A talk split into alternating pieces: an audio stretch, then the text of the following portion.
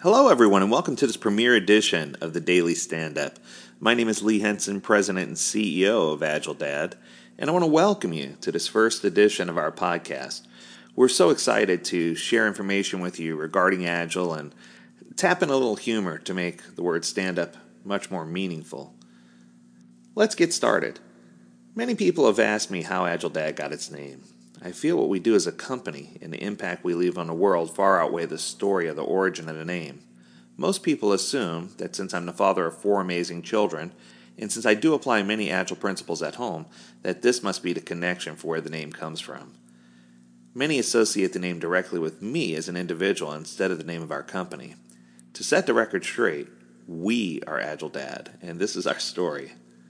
Back in 2007, I was working for an organization trying to help businesses better understand and practice greater agility. Through this work, I made a few key discoveries. Businesses were fixated on taking what they were currently doing and optimizing it instead of seeking out a new and better way to execute. Even if they did seek to change, they would often be so embedded in their failing processes that they would try new framework for a very limited time and often fall right back into their previous failing practices. Many of the big consulting firms were enabling this behavior by placing coaches into the organization full time to try and manipulate their current failing processes in an effort to get a paycheck and not rock the boat. This is when I said to myself, somebody needs to do something about this. The truth needs to be spoken. I remember clearly the day I met with my very first Fortune 100 CEO, where after I presented my plan to him, he smiled and looked at me and said, Lee, you do realize that everyone's going to hate you. It's not because what you're doing is wrong or anything shouldn't be done. It's more because at this stage, most companies out there are like angry teenagers. They'll ask for the advice, listen to you, then stand strong to tell you that you've got it all wrong. They are not ready to receive the sage advice that you've given them and will often try to do the exact opposite just to prove a point. I expect you to come in and plant a seed. Let us water and nurture it for a time. In a bit, we'll call, roughly six months from now, and let you know that you were right all along, and we're now ready to accept your help and coaching. The pattern that I've described has manifested itself at least a hundred times and has often repeated itself over and over for greater emphasis. It became a self fulfilling prophecy. I would enter an organization, present my observations, get beat up pretty badly, get thrown out for a time, get invited back to boil the now even more polluted ocean months or even in a few cases years later. My goal for Agile Dad was to create a company where we keep the client list small at any given time, provide world class leadership and team based training, and coaching for companies of any size. Our effort was to become a catalyst for good in the world while simplifying and humanizing work. I have since invited many Agile coaches and trainers, both male and female, to join me on this amazing crusade to promote a healthy, more pragmatic approach to implementing Agile.